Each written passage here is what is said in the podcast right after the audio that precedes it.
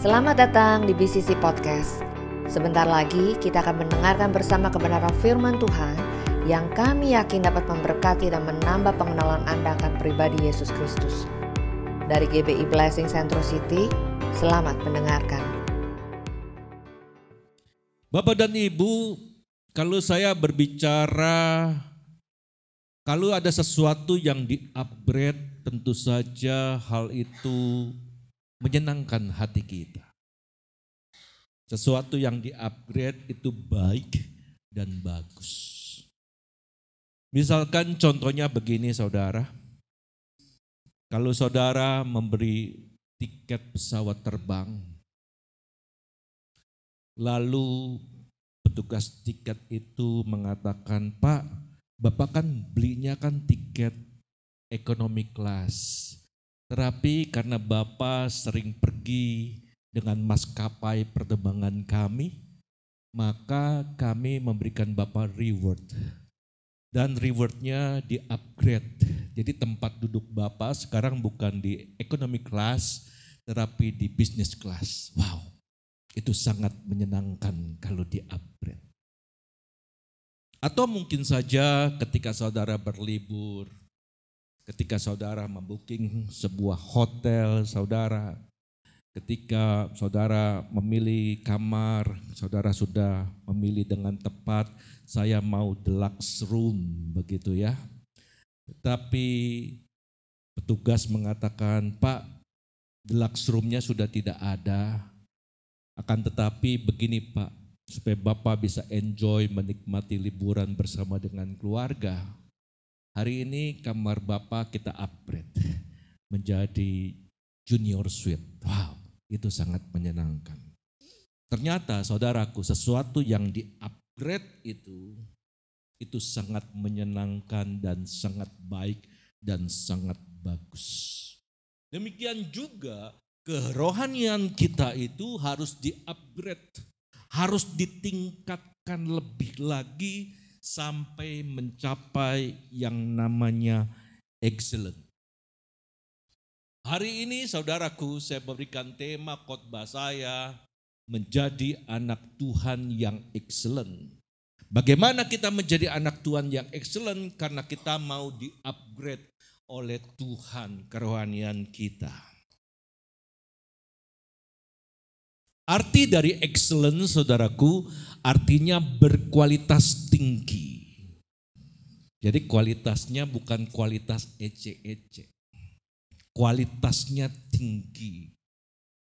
Arti excellent juga dikatakan luar biasa atau sempurna. Berarti tidak ada cacat celaknya kalau mau disebut dengan excellent. Kita tahu bahwa hari-hari sekarang ini dunia mengalami perubahan yang sangat cepat. Karena kenapa?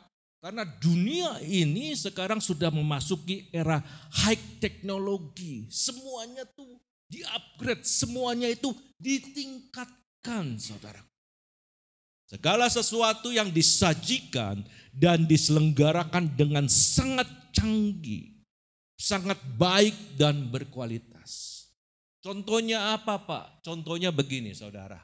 Saudara, kalau saudara pernah menikmati TV jadul, TV yang tabung ini saudara? Saya percaya saudara berumur di atas 60 tahun saudara. Ya. Tapi dengan perubahan zaman saudaraku, dengan high teknologi yang begitu luar biasa, sekarang TV yang tabung ini sudah tidak terpakai. Semuanya pakai TV plasma. Layarnya itu layar LCD atau sekarang juga layarnya ID saudara. Jadi saudara tinggal klik saudara-saudara mau nonton YouTube, saudara mau nonton Netflix, saudara, saudara mau nonton dari siaran-siaran dari yang mana pun juga ada di TV ini. Perubahan. Ditingkatkan. Kualitasnya ditingkatkan. Contoh lagi saudara dikasih oleh Tuhan. Saya pernah saudara menikmati telepon ini saudara. Ketika saya masih kecil, saudara, saya pernah menikmati telepon jadul ini. Saudara. Ya, Jadi kalau ke mana-mana itu ada yang namanya telepon umum saudaraku. Ya telepon umum dulu pakainya koinnya koin 25 perak saudaraku. Ya. Jadi kalau mau telepon saya selalu mengumpulkan 10 minimal koin perak eh koin uh, logam itu yang 25 10 Saudara. Kenapa? Karena ketika kita masukkan kira-kira 3 menit dia akan bunyi Saudara. Dia bunyi kita harus masukkan lagi begitu ya. Dulu kan zaman-zamannya pacaran apalagi Saudara ya. Waktu saya telepon dia Saudara ketika saya di telepon umum Saudara sudah siapin 10 Saudara minimal 30 menit saya bisa telepon sama istri saya sekarang ini Saudara. Jadi ada perubahan Saudaraku. Sekarang ini bukan telepon ini lagi, semua sekarang udah pakai smartphone. Ya dulu pernah uh, telepon BB ya, BlackBerry. Dulu semuanya pada pencet-pencet. Oh sekarang udah enggak lagi, semuanya touchscreen. Semuanya pakai smartphone semua. Ada sesuatu yang ditingkatkan. Contohnya lagi saudara dikasih oleh Tuhan ya. Kalau dulu kalau kita mau ke supermarket saudara. Ya atau kita mau makan saudara Saudara harus pergi ke sana. Saudara harus beli makanan di sana. Sekarang sudah tidak lagi. Dengan memakai aplikasi yang canggih sekarang saudara itu ada yang namanya uh, Grab ada Grab Mart, semua ada semua di sini semua. Saudara tinggal klik, saudara mau pesan makanan apa bisa. Ya, istri saya penggemar nih, penggemar baju online, saudaraku. Ya, jadi pakaiannya semua online. Puji Tuhan loh masih online saudara ya, bajunya online. Kan baju online kan gak mahal-mahal banget saudara tuh ya. Jadi semuanya serba berubah, semua serba berubah, semuanya ditingkatkan. Saudaraku, arti kata anak Tuhan yang excellent, artinya yang pertama, memiliki karakter Yesus. Katakan bersama karakter Yesus. Orang-orang yang mau excellent, orang-orang yang mau di-upgrade kerohaniannya, saudara harus memiliki karakternya Yesus. Karakternya Yesus seperti apa?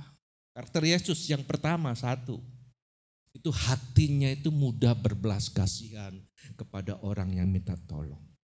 Gak pernah Yesus itu menunda-nunda pertolongan. Gak pernah. Setiap orang yang membutuhkan pertolongan, pasti Yesus menolong. Karakternya apalagi? Yang kedua, karakternya itu pengampunan. Hatinya tidak pernah menyimpan benci. Hatinya tidak pernah menyimpan kepahitan. Hatinya tidak pernah menyimpan dendam. Kalau kita mau di-upgrade kerohanian kita, sampai kita mencapai yang namanya excellent, kita harus memiliki karakter-karakter seperti Yesus. Anak Tuhan yang excellent itu kualitasnya lebih dari orang lain. Dunia ini memiliki standarnya sendiri, tetapi anak-anak Tuhan yang mengupgrade kerohaniannya itu harus lebih dong dari standarnya dunia. Kalau kita mau disebut dengan excellent, kita harus mengupgrade diri, mempersiapkan diri kita. Menjadi orang yang positif, yang berdampak positif, yang menjadi berkat, yang menjadi teladan untuk banyak orang lain. Rasul Paulus pernah menasihati jemaat di Efesus. Dia mengajar dan menasihati jemaat di Efesus dan dia berkata, kamu itu harus mempersiapkan diri kamu menjadi teladan. Teladan dalam hal apa? Teladan dalam hal kebaikan. Teladan dalam hal apa? Teladan di dalam hal, di dalam berpikiran yang positif, di dalam perbuatanmu yang baik, kau sudah menjadi teladan. Bagaimana dengan kita kalau kita mau disebut excellent saudaraku.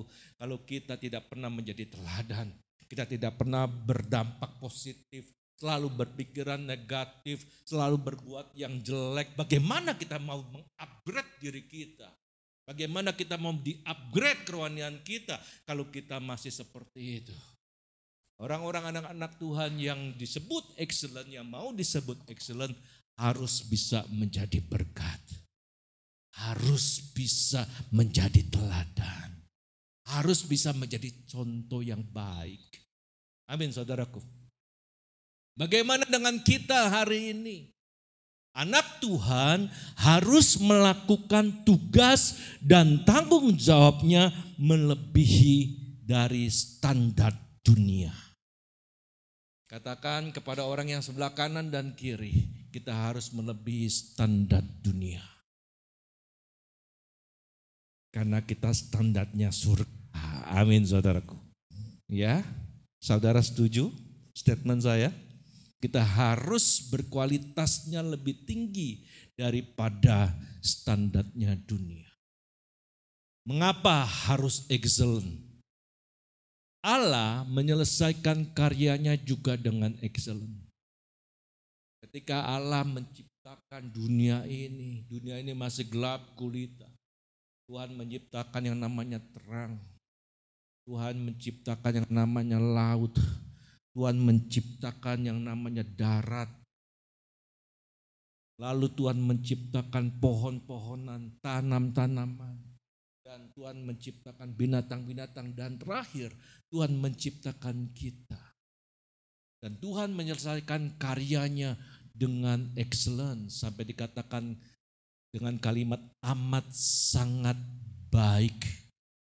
Hal ini merupakan sebuah penekanan dari kualitas dan kesempurnaan yang Allah ciptakan.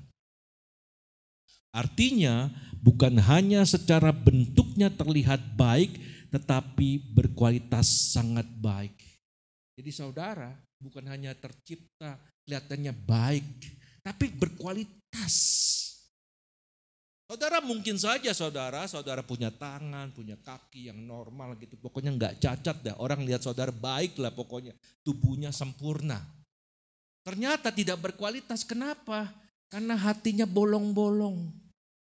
Kalau hatinya bolong-bolong itu masih menyimpan luka. Jadi kelihatannya baik tapi tidak berkualitas. Ngasih menyimpan iri hati sama orang Gak bisa melihat orang diberkati, gak bisa melihat orang yang dipakai lebih. Harusnya kita bersyukur kalau ada orang-orang yang diberkati oleh Tuhan. Ada orang-orang yang bisa dipakai oleh Tuhan, kita harusnya bersyukur. Jangan memiliki hati-hati yang luka, yang bolong-bolong. Kelihatannya baik, tapi tidak berkualitas. Saudara dikasih oleh Tuhan, ini adalah sebuah berlian ya saudaraku. Kalau saudara lihat di search di Google, saudara dikasih oleh Tuhan. Saya search di Google, ada berlian yang paling termahal di dunia dan paling terbesar di dunia. Itu yang namanya The Cullinan. Berlian itu saudara dikasih oleh Tuhan mencapai karatnya 3105. Ditemukan di Afrika Selatan tahun 1905 itu berkualitas saudaraku. Berat, besar, dan berkualitas sangat tinggi. Saudara mau tahu harganya saudara? Harganya 2 miliar US dollar. Kalau di kurs rupiah per hari ini ada 28 setengah triliun. Satu triliun itu 1000 miliar, jadi 28.500 miliar saudaraku ditemukan yang namanya berlian yang berkualitas yang nama the Cullinans. Kenapa dia bisa mahal? Karena tidak ada cacat nodanya sedikit pun. Tidak ada cacat nodanya sedikit pun. Dikating dengan luar biasa. Sehingga bisa mengkilap luar biasa. Orang yang melihat itu bisa terpesona, bisa terpukau. Karena kecantikan berlian ini. Anak-anak Tuhan juga harus seperti itu. Tidak memiliki cacat dan noda. Kita harus sempurna di mata Tuhan. Katakan amin.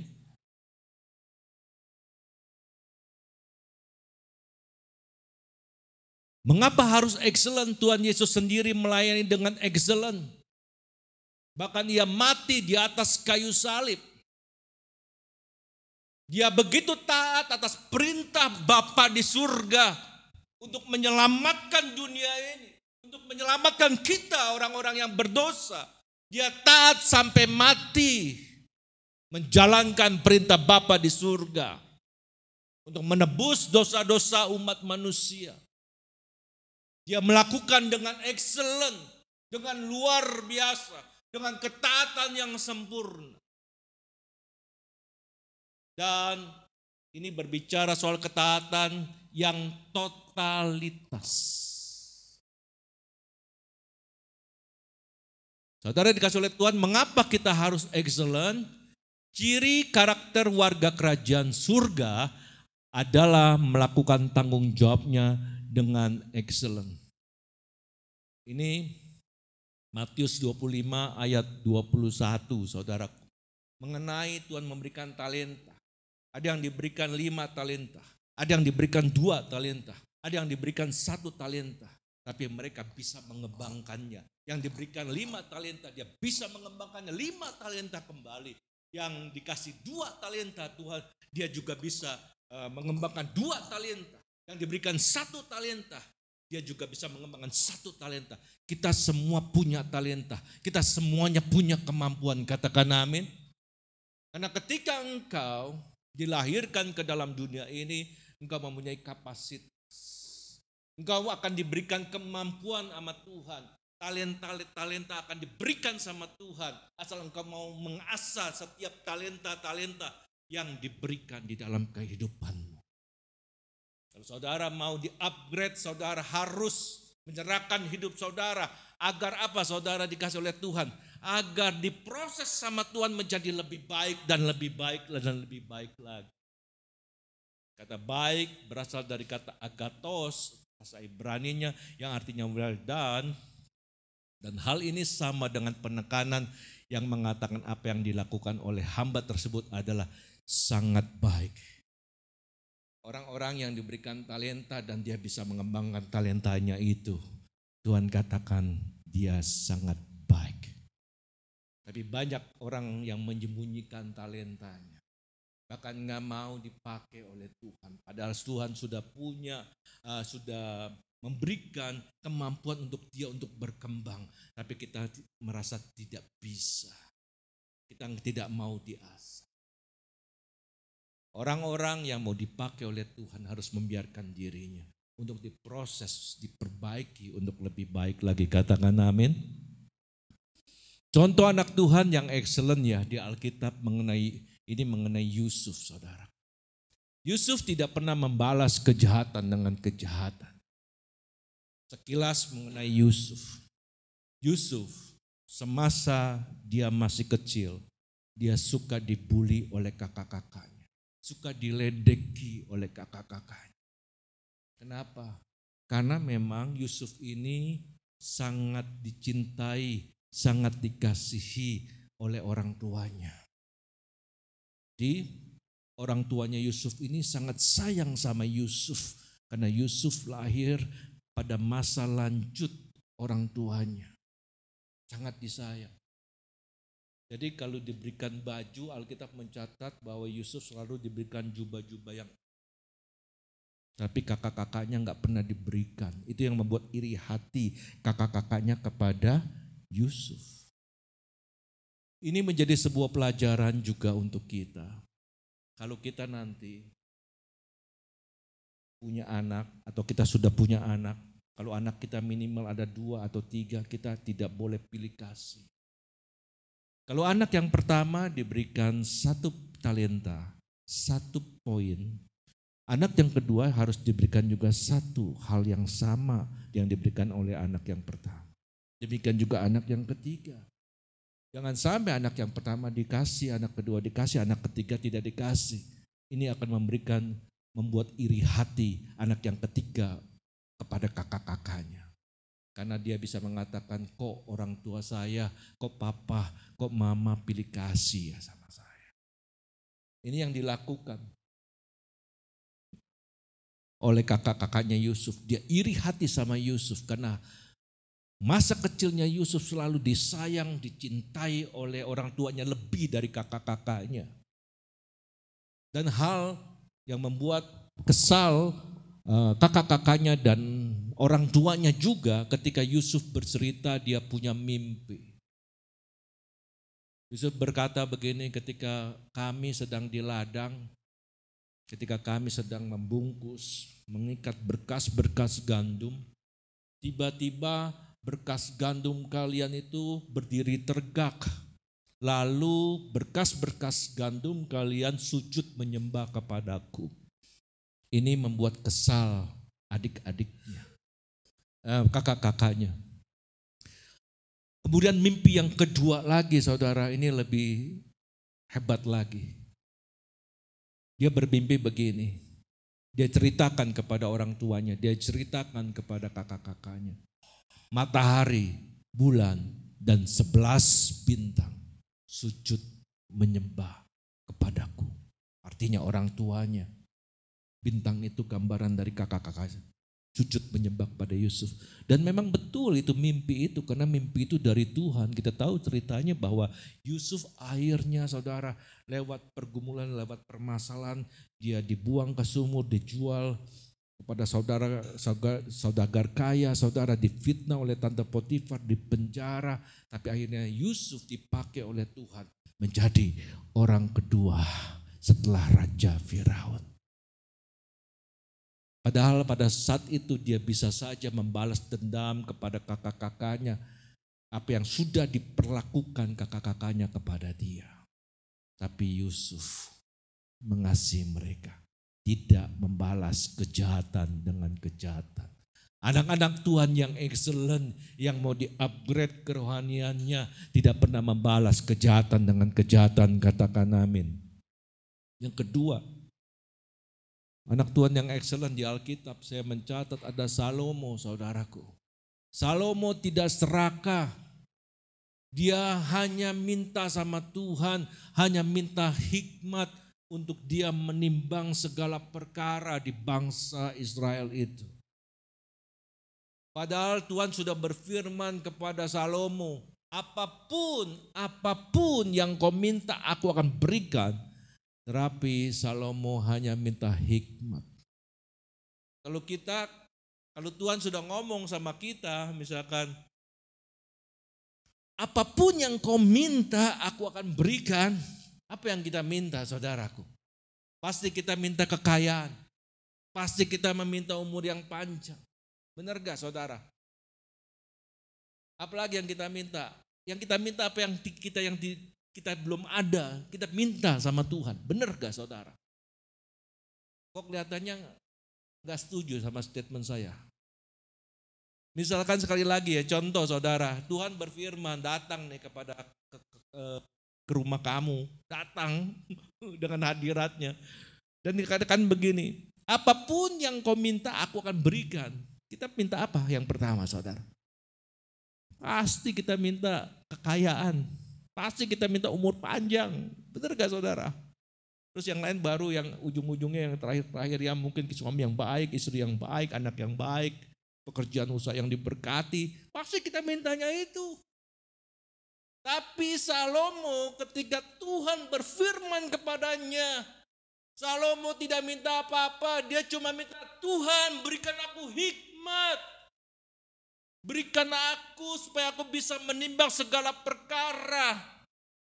Karena dia sebagai raja kan. Di bangsa Israel kan. Dia hanya minta hikmat.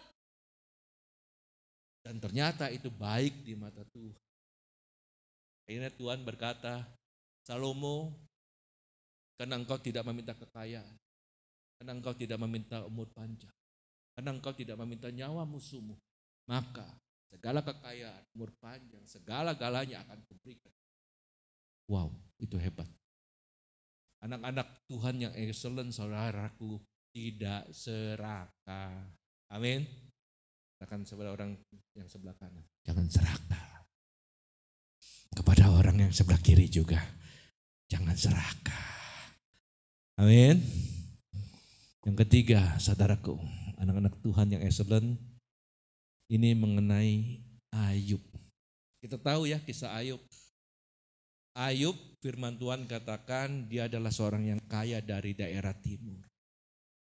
Dia memiliki tujuh ribu unta, tiga ribu kambing domba. Kalau sekarang itu kalau di kurs ya ke rupiah sekarang itu itu Ayub itu menjadi konglomerat di Asia. Bisa-bisa ada 300 sampai 400 triliun itu. Ya, zaman itu semua dipakai kekayaan manusia itu diukur kalau dia punya untanya berapa, kambing dombanya berapa, dia punya budaknya berapa itu kekayaan. Saudara itu dihitungnya seperti itu. Ayub memiliki 7000 unta. Banyak banget 7000 unta, Saudara. 3000 kambing domba. Jadi Ayub sangat kaya. Tapi akhirnya diizinkan, akhirnya habis semua. Harta bendanya habis dan Ayub memiliki apa saudara? Sakit. Tuhan katakan sakit yang gatal. Jadi dia kalau gatal umat saudara dikasih oleh Tuhan, dia harus pakai bling. Nah begitu gatal. Anak-anaknya semua mati. Tapi Ayub saudaraku, karena Ayub memiliki kualitas rohani yang sangat dewasa. Dia ngomong begini, Tuhan yang memberi, Tuhan yang mengambil. Terpujilah nama Tuhan. Wow, itu hebat. Bisa nggak kita seperti Ayub? Kadang kala anak kita sakit aja saudara kita sudah ngomel-ngomel sama Tuhan. Tuhan ini anakku nggak sembuh-sembuh. Udah berapa bulan loh Tuhan. Ini Ayub anak-anaknya mati saudara. Dia masih bisa ngomong begitu sama Tuhan. Tuhan yang memberi. Tuhan yang mengambil. Terpujilah nama Tuhan.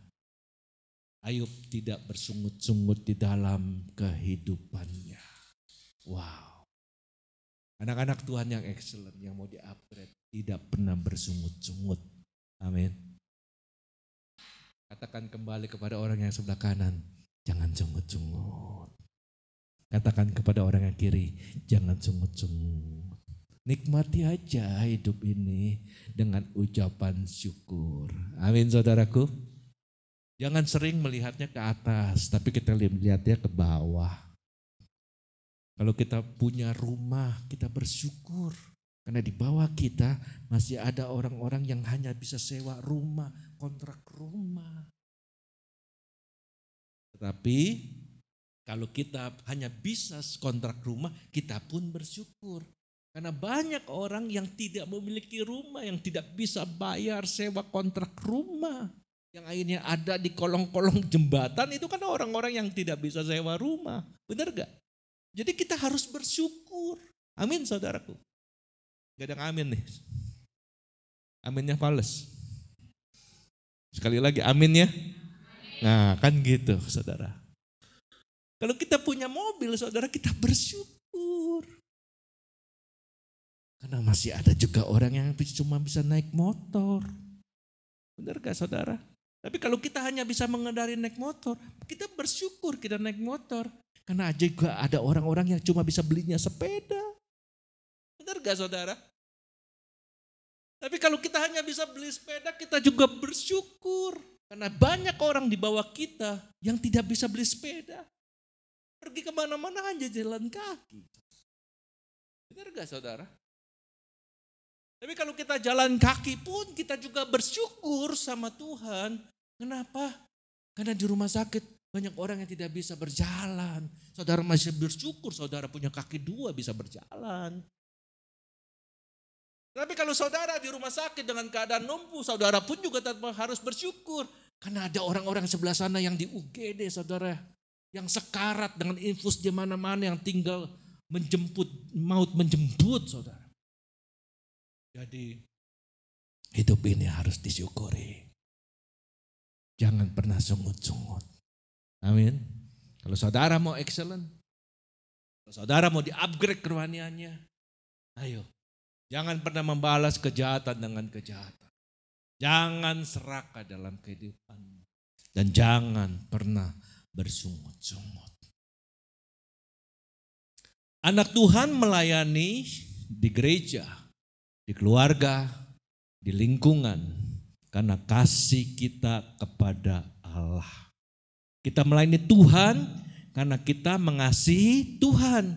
Karena kita mencintai Tuhan kita melayani, kita mengasihi karena kita mencintai, mencintai Tuhan. Kalau saudara dipercayakan untuk bisa melayani dalam gereja Tuhan, layani dengan sungguh-sungguh. Amin saudaraku. Jangan layani setengah-setengah, mut-mutan.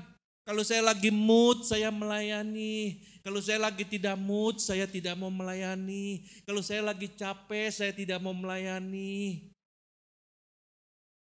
Tidak seperti itu. Karena kita mencintai Tuhan, karena kita mengasihi Tuhan, maka kita melayani dengan sungguh-sungguh. Katakan amin. Kalau hari Minggu waktunya ibadah, amin saudara dikasih oleh Tuhan. Apakah saya tidak boleh pergi ke mall pak kalau hari Minggu? Boleh. Tapi ibadah dulu. Amin.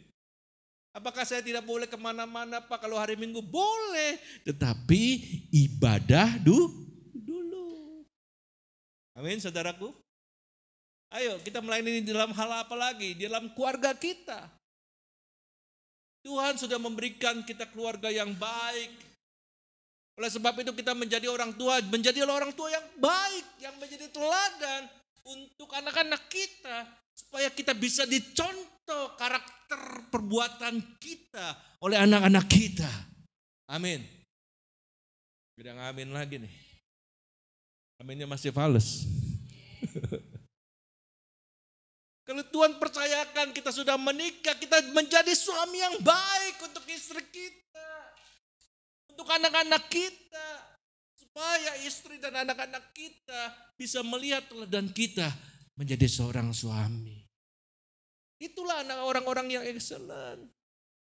Kalau kita menjadi istri, Menjadi juga istri yang teladan untuk suami dan anak-anak kita. Dan kalau kita menjadi anak-anak kita, menjadi anak-anak, kita pun juga harus excellent. Terhadap apa? Terhadap Tuhan dan orang tua kita. Amin saudaraku. Kasih dan cinta kepada Allah yang memampukan kita untuk tetap melayani Tuhan dalam segala keadaan dan situasi. Ada ungkapan yang mengatakan seseorang akan melakukan apa saja bagi orang yang dicintainya, bagi orang yang dikasihinya. Setuju nggak statement saya? Setuju nggak? Saya tulis begini, ada ungkapan yang mengatakan seseorang akan melakukan apa saja bagi orang yang dicintai, bagi orang yang dikasihi. Ya, karena mau difoto saya ke kanan sedikit bu. Ya. Kalau kita sayang sama pacar kita misalkan begitu ya. Pacar kita bilang, eh anterin saya ke sana dong. Anterin.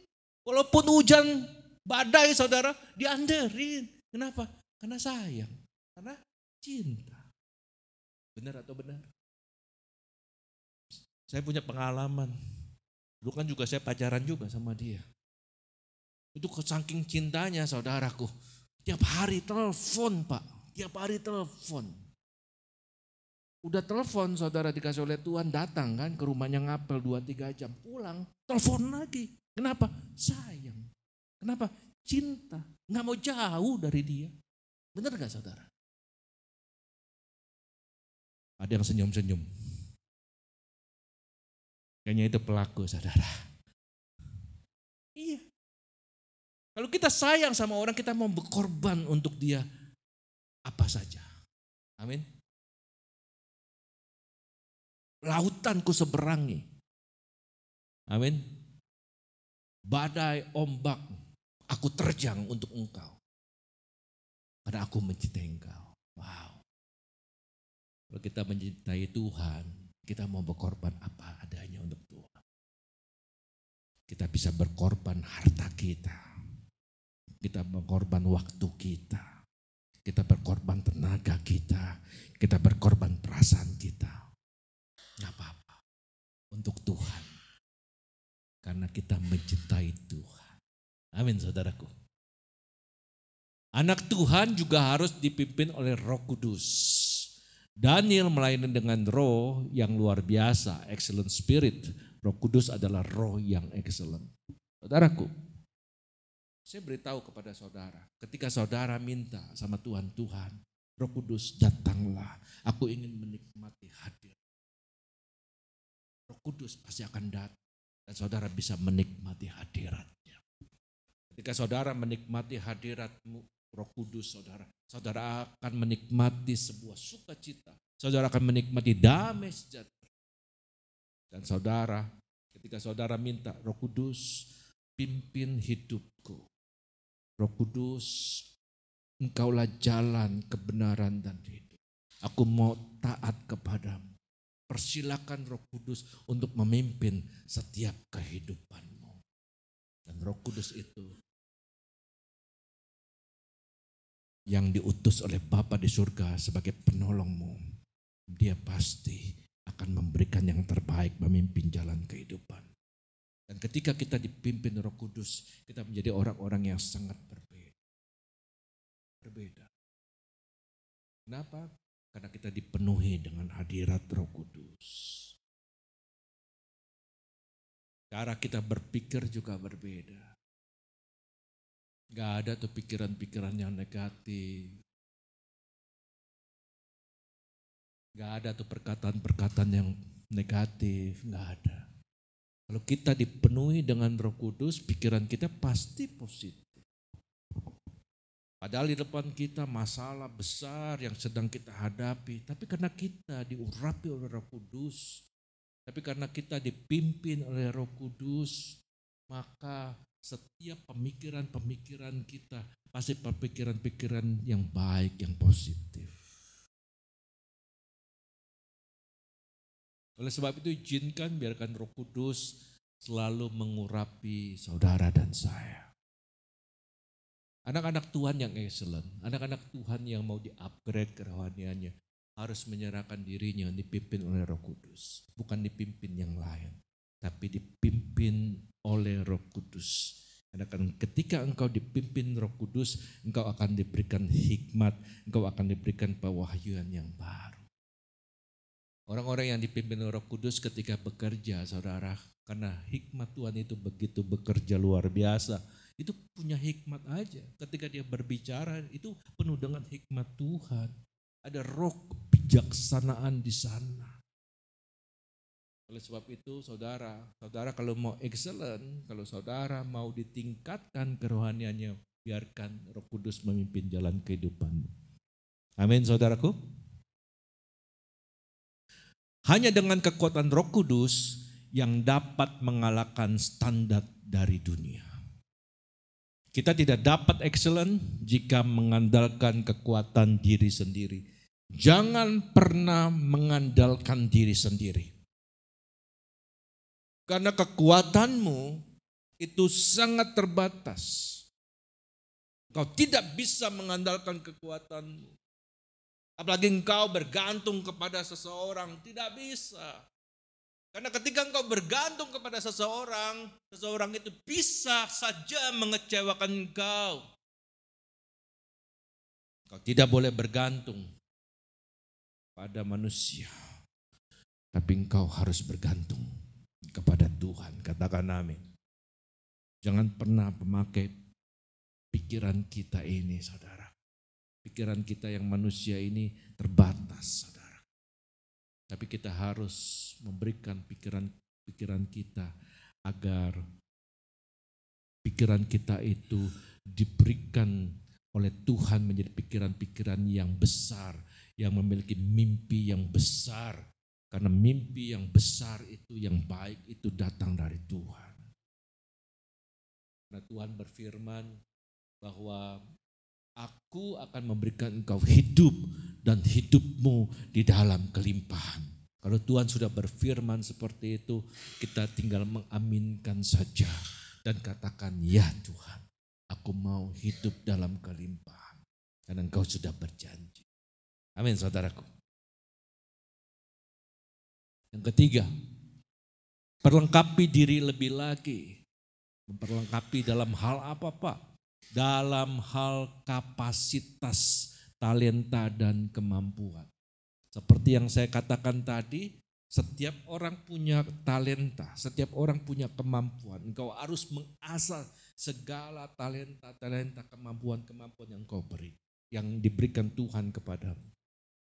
Sebagai contoh ya saudara dikasih oleh Tuhan, Pernah nggak saudara-saudara mendengar begini, kok kamu bisa bermain musik dengan bagus ya? Iya pak, tapi saya nggak pernah latihan lupa. Ini otodidak. Pernah nggak saudara mendengar seperti itu? Saya nggak pernah ngeles-ngeles lupa. Saya lakukan ini dengan bakat alami, otodidak lupa. Ya itulah kemampuan yang Tuhan berikan. Itulah talenta yang Tuhan berikan ke dalam kehidupanmu. Oleh sebab itu dikasih oleh Tuhan, kalau kita memiliki talenta, ayo gunakan talenta. Jangan kau pendam talentamu, tapi kita harus kembangkan. Lima menjadi lima, dua menjadi dua, satu menjadi satu. Perlengkapi dirimu sebagai apalagi dalam hal spiritualitas. Di dalam hal apa? Di dalam doa, di dalam membaca firman Tuhan, di dalam memuji dan menyembah Tuhan. Ayo bangun kerohanianmu di dalam doa. Miliki hubungan yang erat kepada Bapa di surga. Kalau saudara bilang, Pak saya sudah berdoa, tingkatkan doamu lagi. Pak saya belum berdoa, Pak saya malas berdoa. Jangan malas untuk berdoa. Karena doa itu kekuatan supranatural yang akan diberikan Tuhan dalam kehidupan. Orang-orang yang suka berdoa dia memiliki hubungan yang intim pada Tuhan. Dan sering kali Tuhan berfirman kepada orang-orang yang suka berdoa. Memiliki kepekaan yang lebih. Amin saudara dikasih oleh Tuhan. Membaca firman Tuhan. Seringkali saya katakan kepada saudara, Luangkan waktumu minimal baca tiga pasal sampai lima pasal saudara dikasih oleh Tuhan. Setiap hari itu saya baca tiga sampai lima pasal saudara. Memang saya tidak membaca dia dalam Alkitab ini, saya ada aplikasi kan, aplikasi di Alkitab saudara. Saya baca situ tiap pagi, minimal tiga pasal. Rasa-rasanya kalau tidak membaca Alkitab itu ada sesuatu yang kurang. Tapi ketika saya sudah baca itu ada sebuah kekuatan. Itu seperti obat. Itu seperti vitamin. Tubuh saudara aja perlu vitamin. Saudara. Kalau saudara tidak pernah makan vitamin, tidak pernah makan buah gitu, tubuh saudara akan lemas. Saudara tidak pernah makan, saudara pasti akan lemas. Firman inilah makanan rohani kita. Amin. Tingkatkan dalam hal apa lagi Pak? Dalam pujian dan penyembahan. Pujian dan penyembahan itu memiliki kuasa. Amin saudaraku. Yang lanjut, yang terakhir, karakter kembali lagi. Perlengkapi kehidupan kita dengan karakter. Karakternya siapa? Karakternya Yesus. Hari ini saudara dikasih oleh Tuhan, ada sebuah pesan dari Tuhan untuk kita semua. Ayo, upgrade dirimu. Upgrade rohanimu. Engkau harus melebihi standar dunia ini. Karena engkau adalah anak-anak yang kukasih tentu saja standarmu harus lebih dari dunia ini. Karena standarmu harus standarnya surga. Miliki kerohanian yang ditingkatkan lebih dan lebih lagi. Sekarang bukan waktunya bermain-main lagi. Kita harus dewasa secara rohani. Kita bukan anak-anak lagi yang hanya diberikan susu. Dan kita tidak boleh bermain-main lagi dalam hidup ini. Kita harus hidup benar, hidup kudus, taat, dan setia kepada Saudara diberkati. Haleluya. Berikan kemuliaan untuk Tuhan. Terima kasih telah mendengarkan BCC Podcast. Kami berharap firman Tuhan hari ini memberkati dan menguatkan Anda lebih lagi. Untuk informasi lebih lanjut mengenai GBI Blessing Centro City, Anda dapat mengaksesnya melalui Instagram at Blessing Centro City. Sampai bertemu di BCC Podcast minggu depan. Tuhan Yesus memberkati.